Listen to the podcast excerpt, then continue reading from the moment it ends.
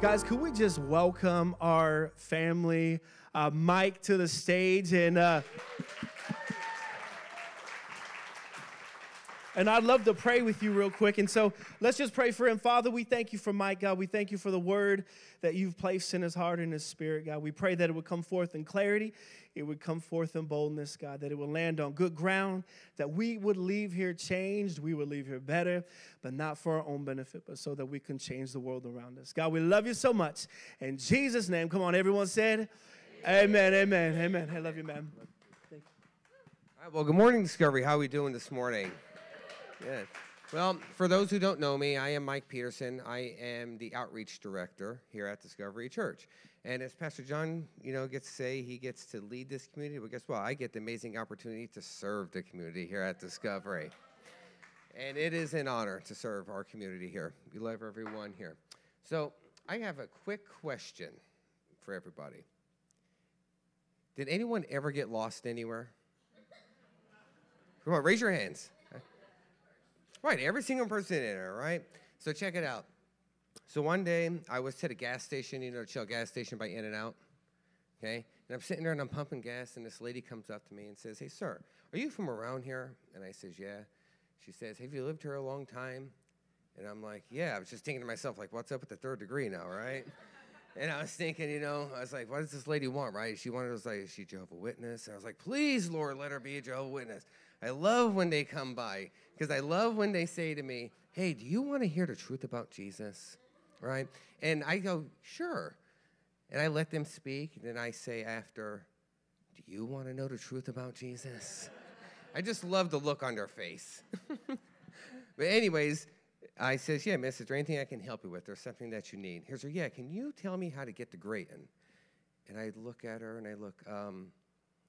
It's it's right there. Um, see that big building? That's Grayton. Here's our no. Everybody's trying to telling me that's where to go. No, I need to get to the town Grayton. So I was like, oh, okay, yes, I know exactly where that's at. I can show you how to get there. I says, miss, do you have G P S on your phone or in your car? And she said, no, I don't. So I pulled it up on my phone and I showed her how to get there, and hopefully she got there, right? But so that was a. You know, on my part, that was uh, just a fun experience, right? But then one time I got lost, and I had a pretty frightening experience. One time we uh, we all went camping up to uh, Chester. It's uh, Lassen Park, okay? So there's this area called Battle Creek, okay? And it's it's a pretty good hike going into this area, and it's a waterfall. And at the bottom of the waterfall, man, as soon as you cast in, boom, you're going to pull some trout out, right? And uh, so now it's getting dark, right? But prior to this, to the campsite, the ranger came to us and says, we asked him how to get there. And he goes, yeah, but be careful. They're kind of loaded with rattlesnakes and mountain lions, right? So he says, okay. So now it's getting late, and uh, we're going to try and walk back now to the vehicle, okay? And we're walking back, and it's, it's, it's almost dark now, right? I think it was around like eight thirty, okay? So it's almost getting dark, right? And we're trying to figure out uh, what way do we go. So there's five of us now. There's five grown men, right? And we're walking back, and then we come to a fork in the road. It's right or left. So we're trying to think, okay, what way did we go? What way is the truck, right? And then we start seeing things. We start seeing red eyes and some bushes, right? See, we start seeing things, right? So now all our fears, everything is coming to pass, right? And the only focus that we have is like, okay, we need to find our truck, right? We can't get eaten alive here now, right? I got kids, right? I got to get up. I got to go to work the next day, you know? So um, my cousin, so we're walking, so he says, you know what? Here's him. I used to be a Boy Scout. He's like, okay. So he says, uh, follow the North Star. Well, if you've ever been in Lassen Park, right? And it's nighttime, it's just black outside. Every star looks like the North Star. It's beautiful, right? So we're trying to figure out, okay, what way? So we have to figure out, okay, well, guess what? We walked east, so that means that our vehicle is west, right? The road is west. So we're trying to figure out, now, what way is north, what way is right, right? So we had a general idea, so we figured it out, right? So we're walking, and um, my cousin says, oh, look, hey, I dropped a pack of cigarettes, and he lo- he lost a pack of cigarettes. So we seen the pack of cigarettes. Says, oh, Joe, look, there's your pack of cigarettes. He goes, um, I lost those the second time we walked through here. So we started walking. So we, oh, my God, okay, so we walked in a circle, right? So it's kind of one of those things that, you know, when you're lost in the woods, right? Every tree looks the same, right? So uh, thank God that we seen some flashlights, right? And we start yelling, right? And sure enough, it was the Rangers, and the Rangers actually came looking for us. Wow. Because they seen our vehicle, and um, it was late, it was dark, and they knew that we were going to be there. But thank God that, you know, we, we found our way, right? We were lost, but we found our way. So can anyone relate to being lost in some way of shape or form? You know, you see, at that time, nothing else mattered to us. Nothing else mattered to me besides regaining control over my life, regaining control over our situation. See, I had no control over the situation. And then when we finally found our vehicle, I felt like, okay, all right, thank you, God, right? We finally found vehicle. I now have control over my future, okay? So the Bible also calls people lost. But when the Bible calls people being lost, it means that compared to a life that Jesus offers, a life of unconditional love, purpose, hope, miracles, ultimately eternal life in heaven after we die, life without Jesus is ultimately being lost, okay? So, hey, here's something that we, here's something that we barely, rarely see in the church. Look at this Bible.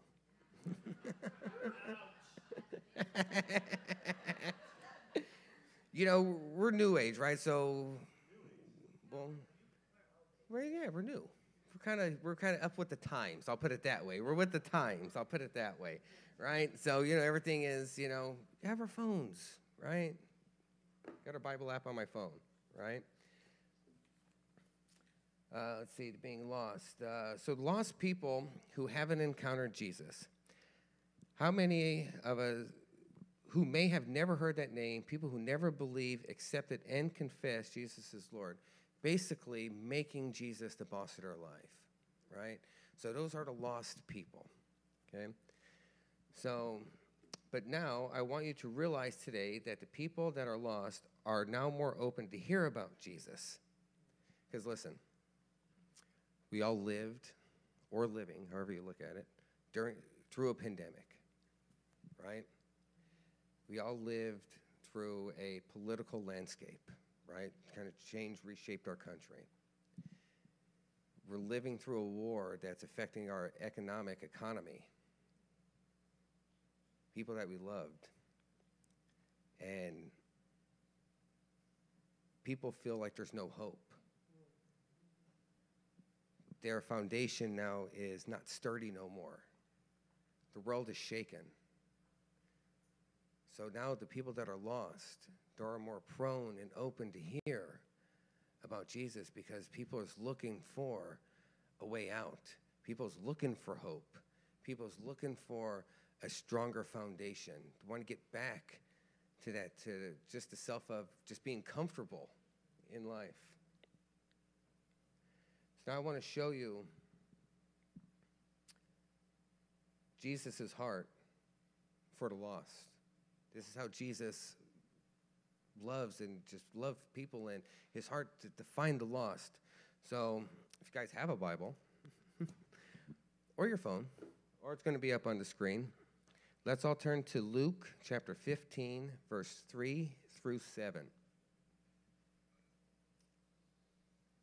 Okay.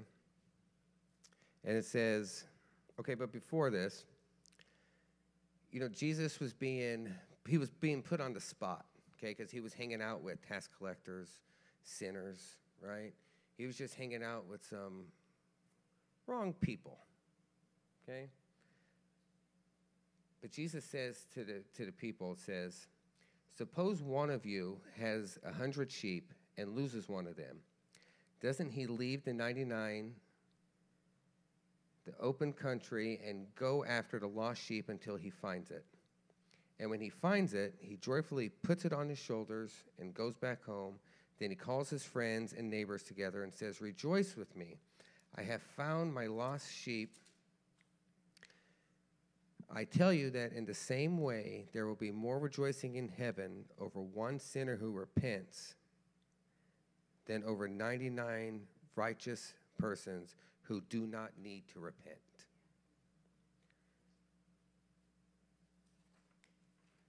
The lost sheep is a parable that represents someone through foolishness and maybe sin fell away from God.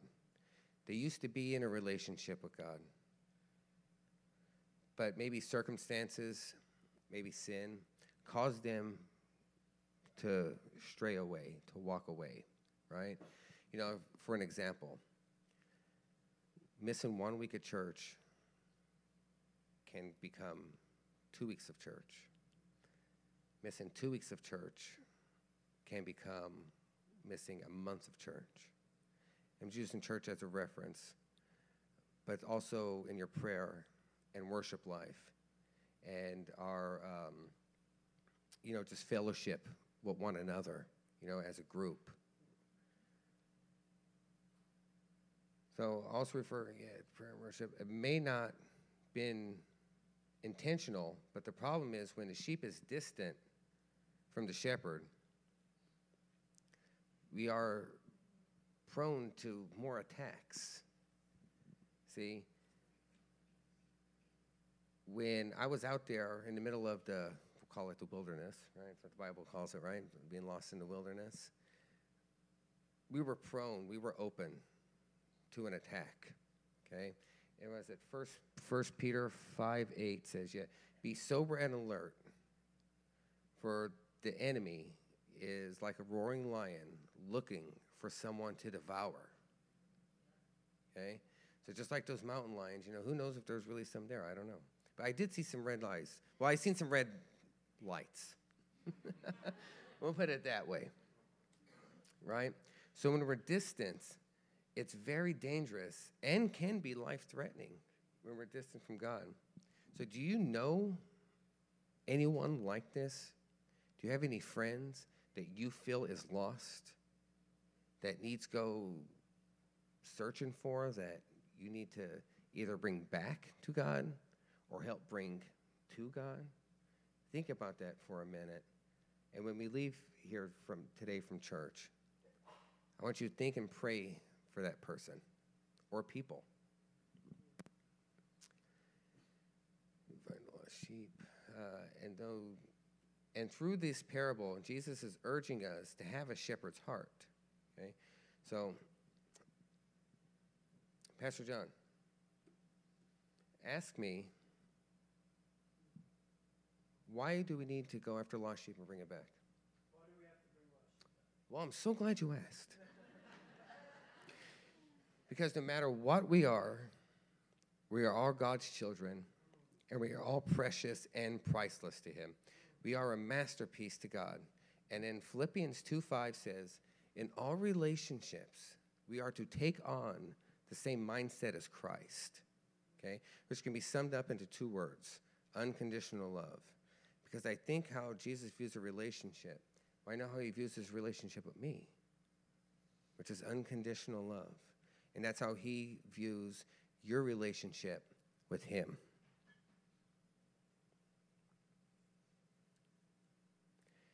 So now let's go to our second parable. But by the way, we're going to be looking at three, so we might be here for a couple hours. So tighten up. All right, so let's go to now uh, Luke fifteen, eight through ten. Okay, so, or suppose, so this is the parable of the lost coin, okay? So if you're thinking, it's a coin, right? Um, you know, how important is like one coin, right? But to, uh, see, I got it written down because I did some research because I didn't know this either until I really studied it. Um, Palestinian women would receive ten silver coins as a wedding gift. Besides their monetary value, these coins were held sentimental value, kind of like a wedding ring. So to lose one would be very bad. And it also is at a status symbol in society. And, you know, she lost her coin, she would also lose her status in society.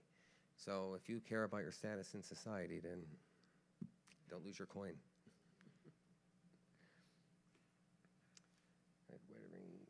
Yeah, reputation. To lose one coin, she can also lose her status. Okay. So let's read the scripture. So it says, uh, or suppose a woman has ten silver coins and loses one. Doesn't she light a lamp, sweep the house, and search carefully until she finds it? And when she finds it, she calls her friends and neighbors together and says, rejoice with me, I have found my lost coin. In the same way I tell you, there is rejoicing in the presence of the angels over one sinner who repents.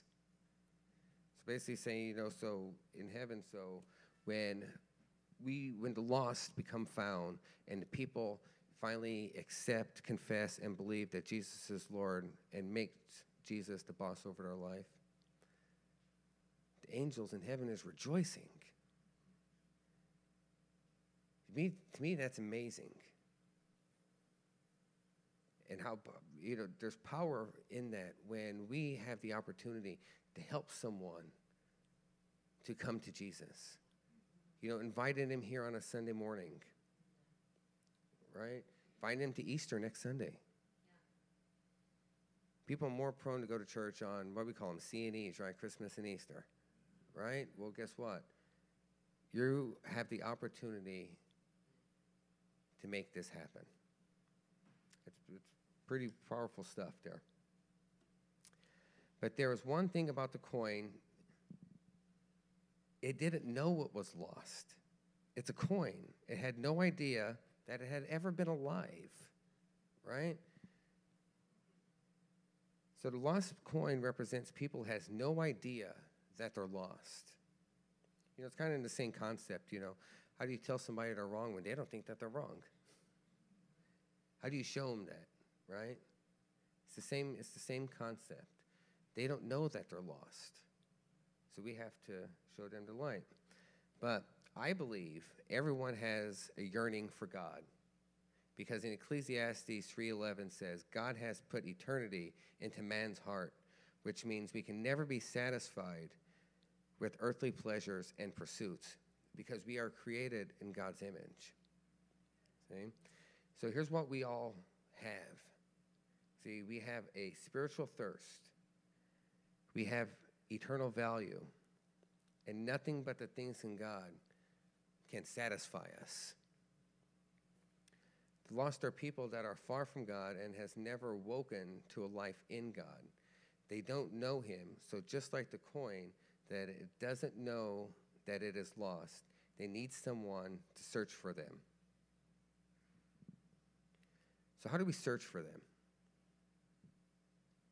I mean, I'm not just saying just walk up to somebody and say, hey, do you know Jesus?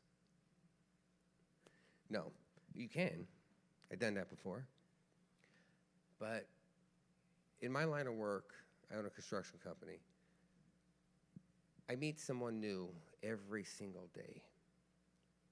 And I make it a priority of mine to speak to at least one person a day about Jesus. Bring it up in a conversation. You know, the other day I was sitting at the car wash, playing my phone, and this uh, gentleman sits next to me and says, hey, how you doing? Oh, I'm good. We start talking to him kind of about the weather, right? And I was like, hey, yeah, we just, thank God it was a beautiful day today. We just had a church function. Oh, what church do you go to? Oh, I go to Discovery Church here in Ronald Park. Oh, what are you guys? We're a Christian church, non-denominational. Oh, what does that mean? Oh, it's normal people who just love Jesus. Right? Bring it up in, in a conversation. Rick just walks up to somebody and say, hey, do you know Jesus? But because God is calling believers to search for lost coins, and we are to rejoice with God when one of those coins are found. Amen, huh? Amen. All right, so let's go move on now to our third point, which is our third parable. which is, uh, what is it? Uh, where's it at here? Oh, it's Luke chapter fifteen, verse eleven through twenty-four. Yeah, okay, so he's breaking it up. All right. So it's uh, the lost son, a k a the prodigal son, right? So it says here, Jesus continued, there was a man who had two sons. The younger one said to his father, Father, give me my share of the estate. So he divided his property between them. Not long after that, the younger son got together all he had, set off for a distant country, and there squandered his wealth in wild living.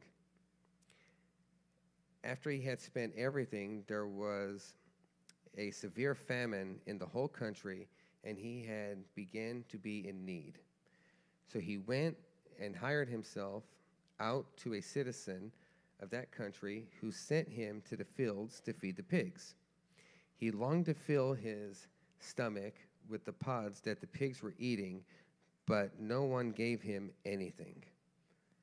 Wow, so basically he kind of left everything that he had, squandered everything that he had on fleshly, selfly desires, and now he's sitting eating with the pigs. Wow. When he came to his sense, he said, how many of my father's hired servants have food to spare, and I am here starving to death? I will set out and go back to my father and say to him, Father, I have sinned against heaven and sinned against you. I am no longer worthy to be called your son. Make me like one of your hired servants. So he got up and went to his father, but while he was still a long way off, his father saw him and was filled with compassion for him. He ran to his son, threw his arms around him, and kissed him. The son said to him, Father, I have sinned against heaven and sinned against you. I am no longer to be called your son. But the father said to his servants, Quick, bring me the best robe and put it on him. Put a ring on his finger and sandals on his feet. Bring the fattened calf and kill it. Let's have a feast and celebrate. For the son of mine was dead and is alive again. He was lost, and now he is found. So let's begin to celebrate. Amen. So the world would say, that's what he gets, right? He made his bed, now he got to lay in it, right? Even though he served the world, he served his fleshly, worldly desires, okay? But you know what God calls us? God calls us son. God calls us daughter. We have to remember for ourselves and to remind others that the things we've done or the things we're currently doing, we can always run to God, and he will be there with wide open arms for us. See, as a father, as a father for myself, I have three kids, and there's nothing that my kids can do that's going to make me love them any less. I mean, look, I'm a diehard Giants fan, right? Well, you see my son Enzo, he's in a Dodger outfit. You know, so talk about, um, I mean, rebellion, you know? At one point, too, I tried to convince him, hey, that's a sin. You know, to be a Dodger fan's a sin, right? And that goes, right, that goes for you Dodger fans too, so. But in this parable about the lost sheep, the lost coin, someone had to go search and find them, right? But in this story, the father is watching and waiting for his child to return. So just like God, his love is unconditional, constant, and patient. The sheep was lost because it foolishly wandered away. The coin was lost at no fault of its own, because see, just like the person didn't know that it was lost. And the son left out of selfishness, selfish abilities, ambition. But God's great love reaches out and finds his children, no matter how they got lost or even why they got lost. You know, I love these three parables. I love these three stories because it just reminds me that no matter what I've done, I can always run to God. That gives me the drive that, hey, there is lost people out there. There is people out there that doesn't know, maybe even never even heard the name of Jesus. That I have this amazing opportunity to help give someone, will give them the opportunity to have eternal life at the right hand of God, heaven. So next Sunday is Easter, which is one of my favorite, you know, stories. Oh, isn't it called the greatest story ever told? Right? Really going to hear God's heart. Really going to hear the love that God has for us and hear what he's done for us, most importantly, for the lost. So please, everyone, come there. And in, uh, what is it, Revelations three twenty,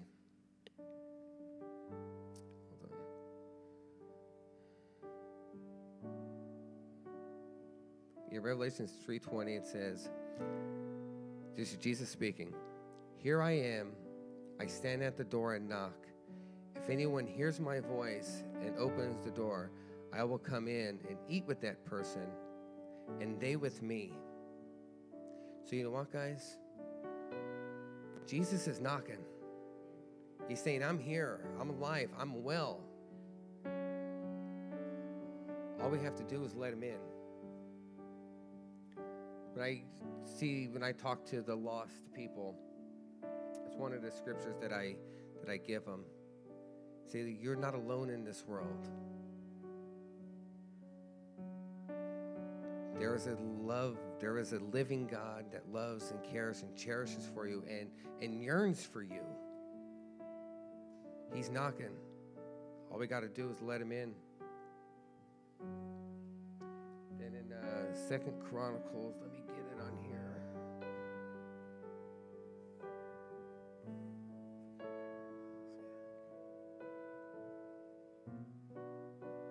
Second Chronicles seven fourteen.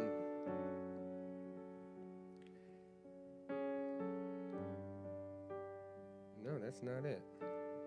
Oh, here it is. Okay, yeah.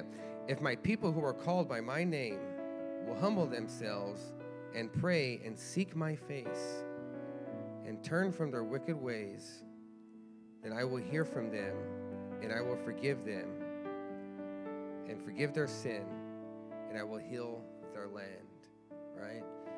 So the word repent means to turn, okay? So if we're walking this way on this pathway here and we notice something that we're doing wrong, and be like, man, you know, I don't want to be this way anymore. I don't want to do these things anymore. I don't want to live to, to please the world anymore. I want to live to please Jesus. All we got to do is turn. Walk the other way.